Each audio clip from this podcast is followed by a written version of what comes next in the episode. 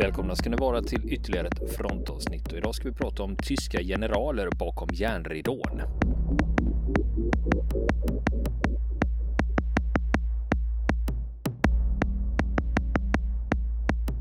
Ja du Niklas, det var väl få som trodde att vi skulle komma tillbaka.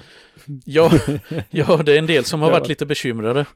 Jag ja, förstått. det var ju folk undrade, fan har ni stuckit till Ukraina eller? Var har ni tagit vägen? ja, precis. Helt ra radiotystnad, hörbarhet nolla. Ja, typ. Det är, liksom.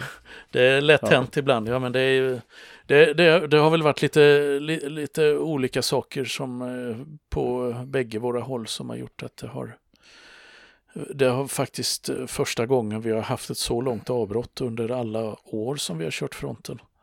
Ja, och det beror ju helt enkelt på att eh, både du och jag är insyltade i andra projekt också. Ja. Och ibland så sammanstrålar de här projekten och skär sig så det blir sådana här superintensiva perioder ja. när man sitter med två, tre, fyra, ibland fem grejer. Mm. Sam sammanstråla var ett snällt uttryck i sammanhanget, men okej. Okay. Du ja. tänkte krock och totalhaveri eller? Ja, lite så ibland. är det. Ja. När liksom taket ramlar ner i huvudet på dig ungefär. Liksom, ja. Ja. Nej, det är ju tyvärr så när man har krav på sig från flera olika håll ja. Eh, på leveranser. Mm. Och då är det vissa saker som tyvärr är lättare än andra att ja. stryka. Ja, och som sagt, men nu är vi tillbaka. Vi ber om ursäkt för avbrottet. Ja. Och eh, nu är vi tillbaka och vi tar vid där vi eh, var innan. För som några kanske minns så håller vi på med Stalingrad. Och, och Wilhelm Adam. Just det, en, en av officerarna i sjätte arméns stab. Eh, adjutant till general Paulus. Eh, och eh, det är ju hans liv egentligen som vi pratar om. Och i, i det här fallet, vilket är lite ovanligt med en del av de här många av de här högre officerarna som var med, med vid Stalingrad så har vi ju hans memoarer att tillgå.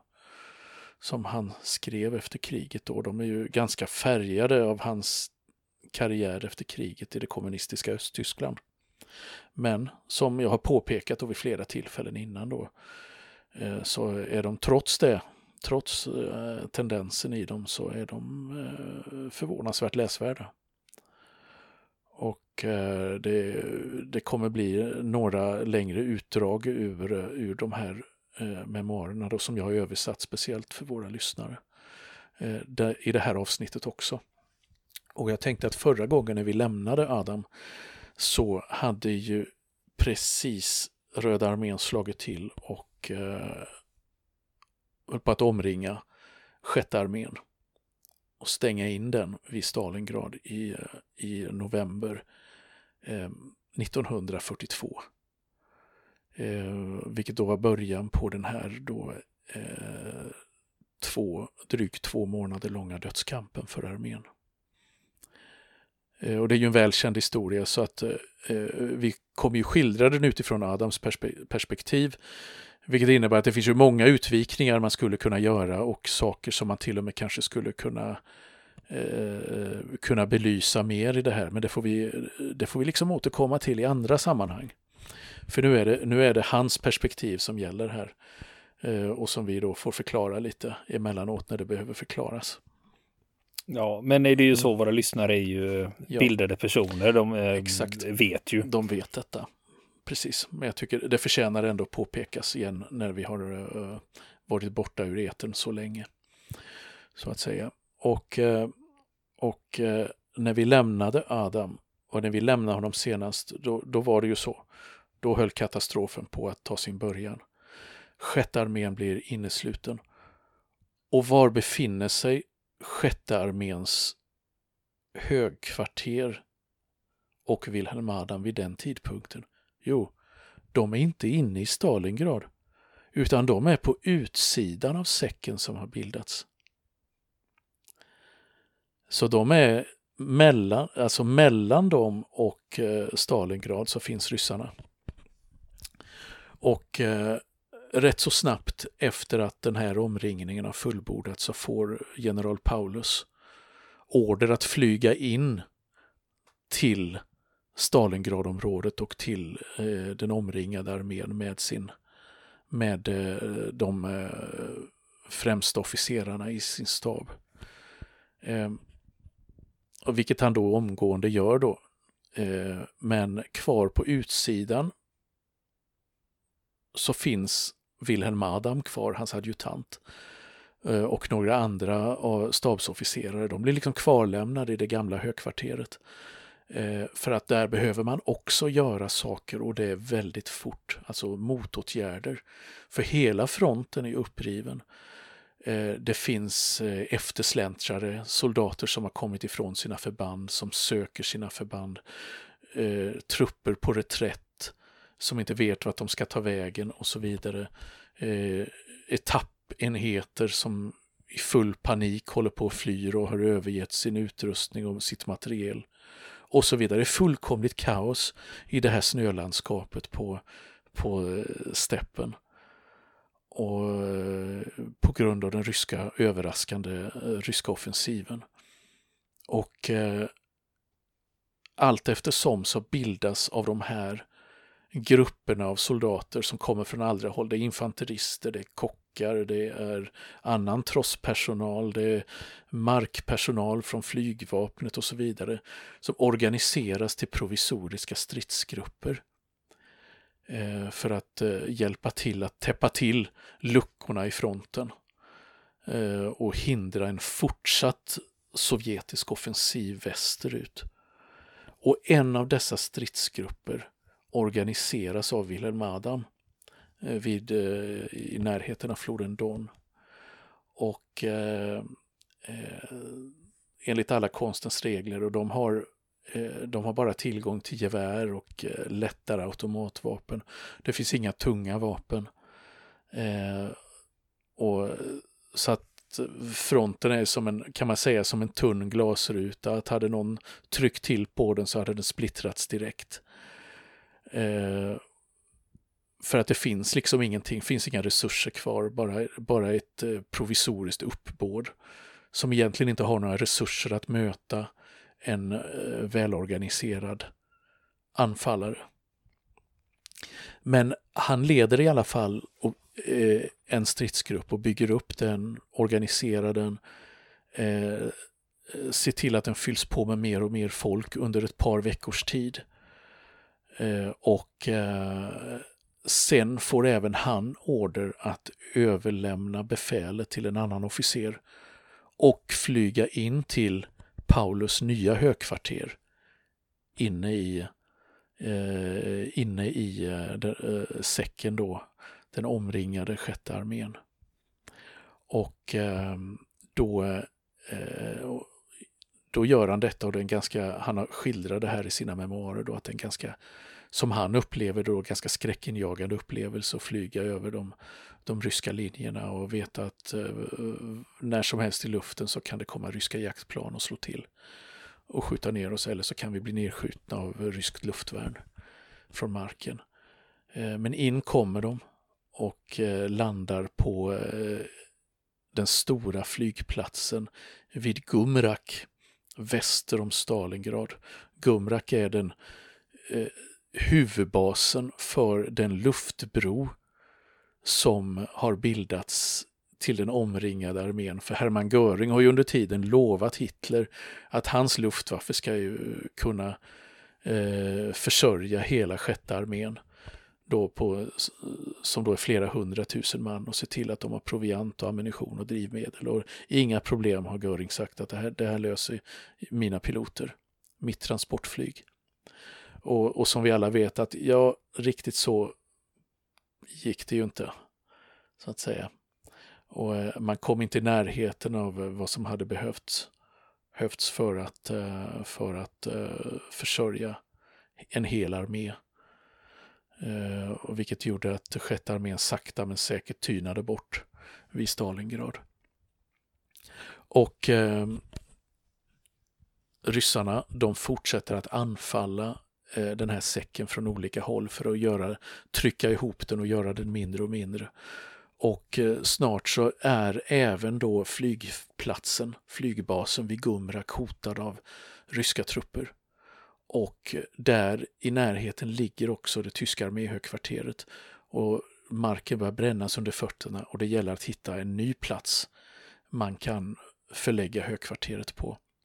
Och Paulus ger Wilhelm Adam i uppdrag att rekognosera den nya platsen för högkvarteret. Och det, då, då har man bestämt att man ska ta över en infanteridivisions stabsplats.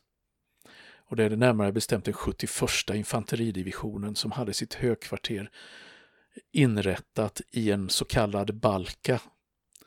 Och en balka i det här sammanhanget är en, eh, en torr flod, flodbädd, en uttorkad flodbädd eh, och oftast kombinerat med en ravin på sina ställen då där, där eh, vattnet har skurit igenom i terrängen. Då. Och eh, i en sådan ravin i en balka eh, där har eh, ett högkvarter byggts inne i, inne i sidan på ja, branten då, alltså på väggen i botten av en ravin då med underjordiska bunkrar och gångar inne i, inne i berget och så vidare. Och det är väldigt välbyggt det här. Eh, och det har till och med fått ett namn, kallas för Hartmannsstadt efter befälhavaren för 71 infanteridivisionen då, som ska uppgrupp, omgrupperas. Och eh, eh, ja, just det. Jag kanske ska säga att jag sa fel innan när jag sa, kallade, den, kallade flygbasen för Gumrak, utan vi pratar om Pitomnik. Gör vi. Så att det är Pitomnik vi pratar om och inte Gumrak, för Gumrak var reservflygplatsen sen eh, som eh, hade betydligt mindre kapacitet och som fick ta över när eh, en del av den här eh, luftbron då när, när eh, Pitomnik eh, gick förlorat. Och nu tänkte jag skulle läsa lite grann ur, eh, ur uh, Wilhelm Adams memoarer då igen, uh, om ni inte har någonting emot detta. Tidigt på morgonen den 14 januari 1943 tog ett förkommando från arméstaben över 71 infanteridivisionens stridsledningsplats. Följande dag gick flygbasen Pitomnik slutgiltigt förlorad. Markpersonalen lyckades med nöd och näppe undkomma till reservflygplatsen Gumrak som under de två föregående dagarna hade förberetts, men rätt illa, för sitt nya uppdrag som plats för luftbron. Även general Heitz, chef för åttonde armékåren, var tvungen att i största hast överge sin stabsplats i utkanten av Pitomnik. Han dök upp tillsammans med sin stab i vårt hittillsvarande högkvarter i Gumrak. Likaså hade 14 pansarkårens stab, hittills mellan Pitomnik och Novo Alexejevski, retirerat till Gumrak. Också. Och vid den här tiden blev överstarna Lattman och doktor Korfes beordrade, befordrade till generalmajorer. Generalmajor Lattman, vars pansardivision var fullständigt krossad, fick order att ta över 389 infanteridivisionen efter att den hittillsvarande chefen, generalmajor Magnus, hade visat sig vara helt oduglig i den här situationen. Kanske trodde Magnus att stabschefen för armén, Schmidt, skulle låta honom flyga ut ur säcken. Men det var en felspekulation. Och i mitten av januari hade säcken krympt ihop betydligt. Den nya fronten i söder och väster gick utmed järnvägsringen. Den bemannades av de illa tilltygade resterna av några infanteridivisioner.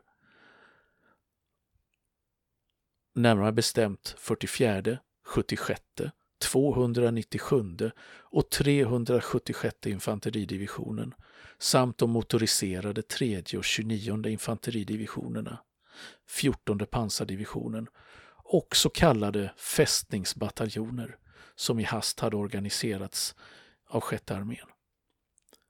Nu var arméns stridsledningsplats vid Gumrak mitt i riskzonen. Vi befarade att den nya försvarslinjen inte skulle kunna hållas så länge. Dessutom togs våra bunkrar i anspråk av fronttruppernas staber och trupper. Därför omgrupperade arméstaben förmiddagen den 16 januari till Hartmannstadt. Återigen brändes dokument och utrustning. Endast det absolut nödvändigaste följde med till den nya stridsledningsplatsen. I de få kvarvarande fordonen åkte vi i omgångar i smågrupper på den stora försörjningsvägen förbi de spökaktiga kolonnerna av uthungrade, sjuka och sårade soldater som var på väg till staden. Vid järnvägsstationen i Gumrak hamnade vi i en stor massa av sårade som av rädsla lämnade sjukhuset och likaså strävade på österut. Endast svårt sårade och svårt sjuka blev kvar eftersom det inte var möjligt att föra bort dem på grund av brist på transportmedel. Hos de flesta av dem höll livslågan ändå på att slockna. Paulus hade beordrat de ledande läkarna att överlämna sjukhusen åt den annalkande fienden. Fienden påträffade också högar av djupfrysta tyska soldatlik som sedan flera veckor tillbaka hade staplats som brädor och vedträn bakom de döendes hus. Själva utmattade förmådde sjukvårdspersonalen inte längre att gräva gropar för de döda i den hårdfrysta marken och det fanns inte heller ammunition för att spränga hål. Flygplatsen Gumrak kunde inte på långt när ersätta Pitomnik. Den låg under artilleribeskjutning. Startbanan var full av kratrar efter bomber och granater. De tunga transportplanen kunde bara landa under största risk. Till en början vägrade flygvapnet helt att flyga dit för de hade förlorat dussintals flygplan under de senaste dagarna på grund av luftvärn och jaktplan samt bombplan och nödlandningar. Under två till tre dagar efter förlusten av Pitomnik landade inte en enda maskin trots att vi hade gjort allt för att iordningställa flygplatsen i Gumrak. Och armégrupp Don hade fått rapport om att så hade skett. Tydligen lyckades de inte förmå flygvapnet att flyga till Gumrak. Paulus vände sig i ett telegram direkt till Hitler. Mein Führer, era order om underhållet av armén åtlyds inte. Flygplatsen Gumrak användbar sedan den 15 januari. Platsen har befunnits möjlig att landa på nattetid utan problem. Ett snabbt ingripande är nödvändigt. Största fara. Undertecknat Paulus. Under det den av armébefälhavaren sammankallade lägeskonferensen i högkvarteret skällde Schmidt, stabschefen alltså, rasande på flygvapnet. Kvartermästaren var förtvivlad. Hos honom förenades kraven från de av hunger plågade enheterna till ett enda upprört skri. Låt oss inte gå under i ett sådant elände. Ge oss bröd. Generalöversten beslutade sig för att än en gång appellera till armégrupp Dons befälhavare, fältmarskalk von Manstein. Två timmar efter att telegrammet skickats till Hitler sändes ett telegram till befälhavaren för armégrupp Don. Luftflottans invändningar uppfattas som en förevändning, ett svepskäl. Landningsmöjligheter genom flygvapnets organ, närmare bestämt flygande förband, funna enligt längd och bredd i alla riktningar. Landningsbanan har expanderats betydligt markorganisation med alla inrättningar perfekta, precis som tidigare vid Pitomnik. Befälhavaren har bett Hitler att ingripa eftersom flygvapnets ständiga förseningar har kostat många människoliv. Undertecknat Paulus.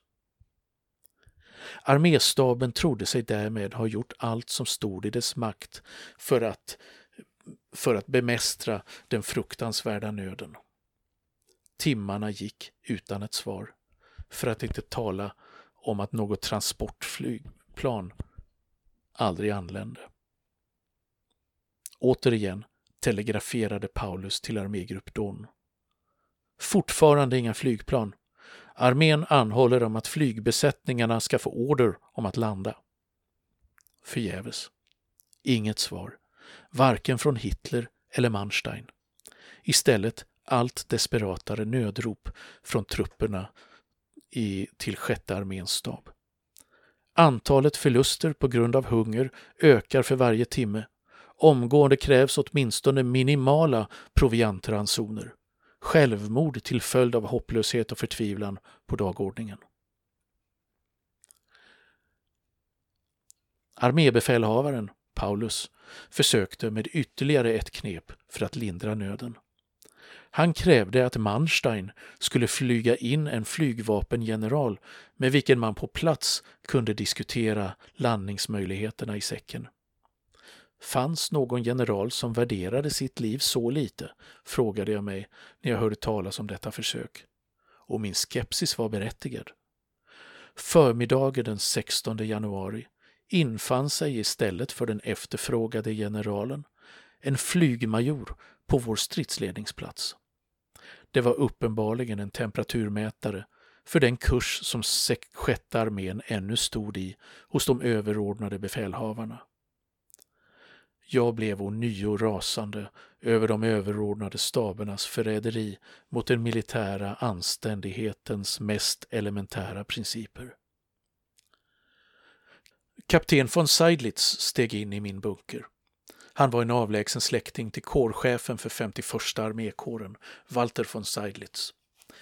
I egenskap av kandidat till stabs, generalstabsutbildningen hade han för sin praktik hos trupperna kommenderats till vår arméstab som ordonnansofficer.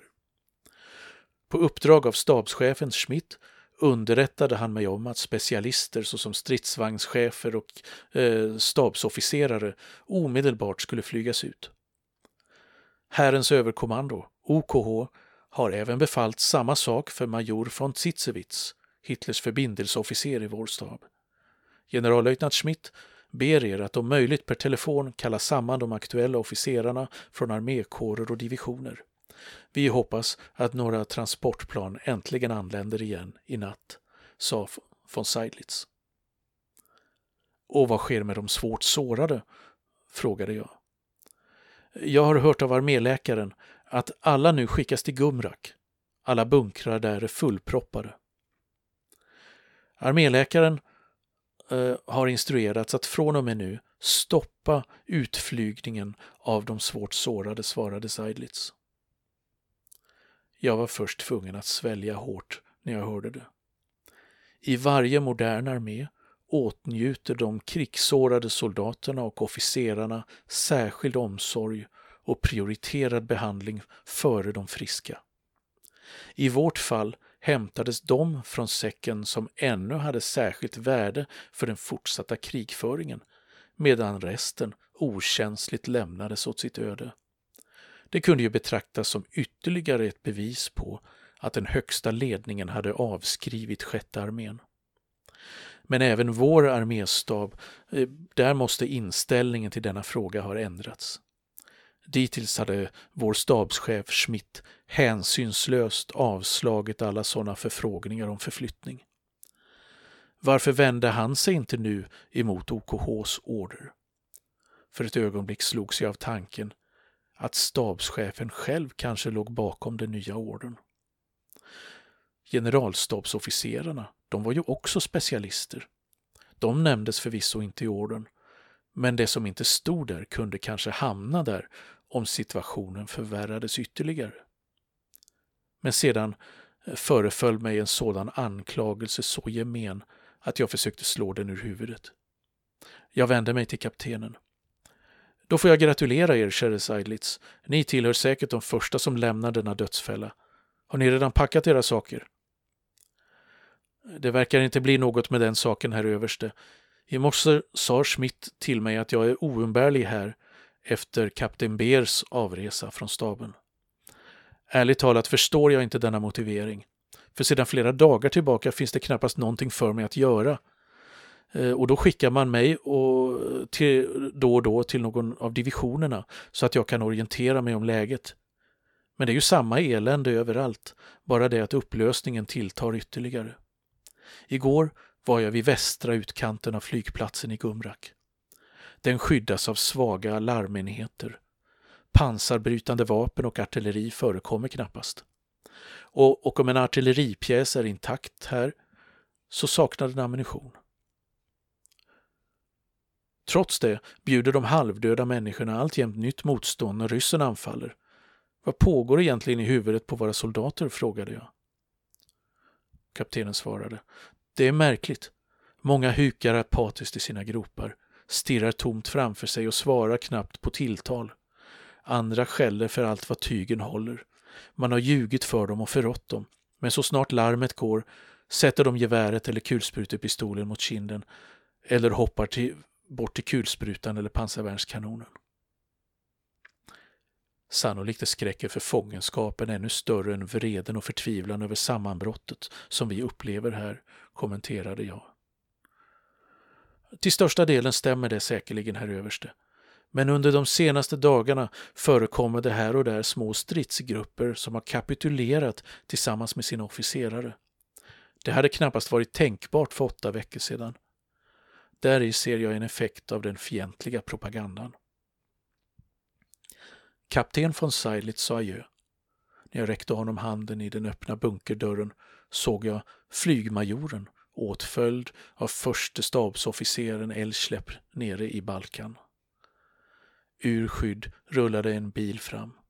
Flygofficeren steg in och försvann med en avskedsgest i riktning mot flygplatsen i Gumrak. Det besöket varade inte länge. Jag är spänd på vad det ledde till, sa jag. Jag med, herr överste, menade Seidlitz och styrde stegen mot stabschefens bunker. Överste Elschlepp hade lagt märke till mig. Han kom upp för trappan och klev strax in hos mig. Ja, herr flygaren hade inget annat än ursäkter att komma med. Schmidt attackerade honom med hårda ord och underströk att den förstnämndes argument inte intresserade oss. Sjätte armén förväntar sig proviant, ammunition, medicin och drivmedel. Det är en skandal att lämna den i sticket på det här sättet. Paulus var upprörd och höll med och sa att flygvapnet inte har hållit löfte till armén. De överordnades agerande mot sjätte armén var ett trohetsbrott som inte kunde ursäktas. Och jag svarade, sålunda har alltså denna major fått prygel för generalernas skull. Låt oss anta att han skildrar allting ordagrant när han kommer hem igen. Tror ni, Gällsläpp, att vårt underhåll kommer att förbättras av detta? Hör ni granatnedslagen? Fronten har kommit förbannat nära vår stridsledningsplats. Hur många dagar dröjer det till säcken är likviderad? Vi är inte ärliga mot oss själva, för annars hade vi varit tvungna att kapitulera. Då skulle åtminstone tusentals liv kunna räddas. Det är ju meningslöst. OKH, Herrens överkommando, de har avskrivit oss. Nu flygs ännu några specialister ut och de andra kan duka under. Eh, jag har fått nog precis som ni, Adam, men en officer kan inte kapitulera för bolsjevikerna. Han kämpar till sista patron och sedan dör han. Det är ju tomma ord, Elschlepp. Det är oansvarigt att fortsätta en meningslös kamp. Ja, till och med omoraliskt. Jag kommer gång på gång att försöka påverka general Paulus i denna riktning. Ja, inget kan hindra er. Men ni kommer inte att uppnå någonting. För Paulus är den militära lydnaden den högsta principen. Och eh, med det så eh, kan vi ju lämna Wilhelm Adam den här gången för nu kommer ju eh, ringen runt Stalingrad att eh, dras åt allt hårdare. Och det är många skakande och intressanta inblickar som man kommer lämna framöver i, i den sjätte arméns dödskamp. Mm. Men det tar vi mer om nästa ja, vecka då. Vill ni komma i kontakt med oss så kan ni göra det via vår Facebook-sida som heter Fronten. Det är inga problem för er att leta er fram där. Eller också så mejlar ni på vår mejladress och det är frontenpodcast.gmail.com.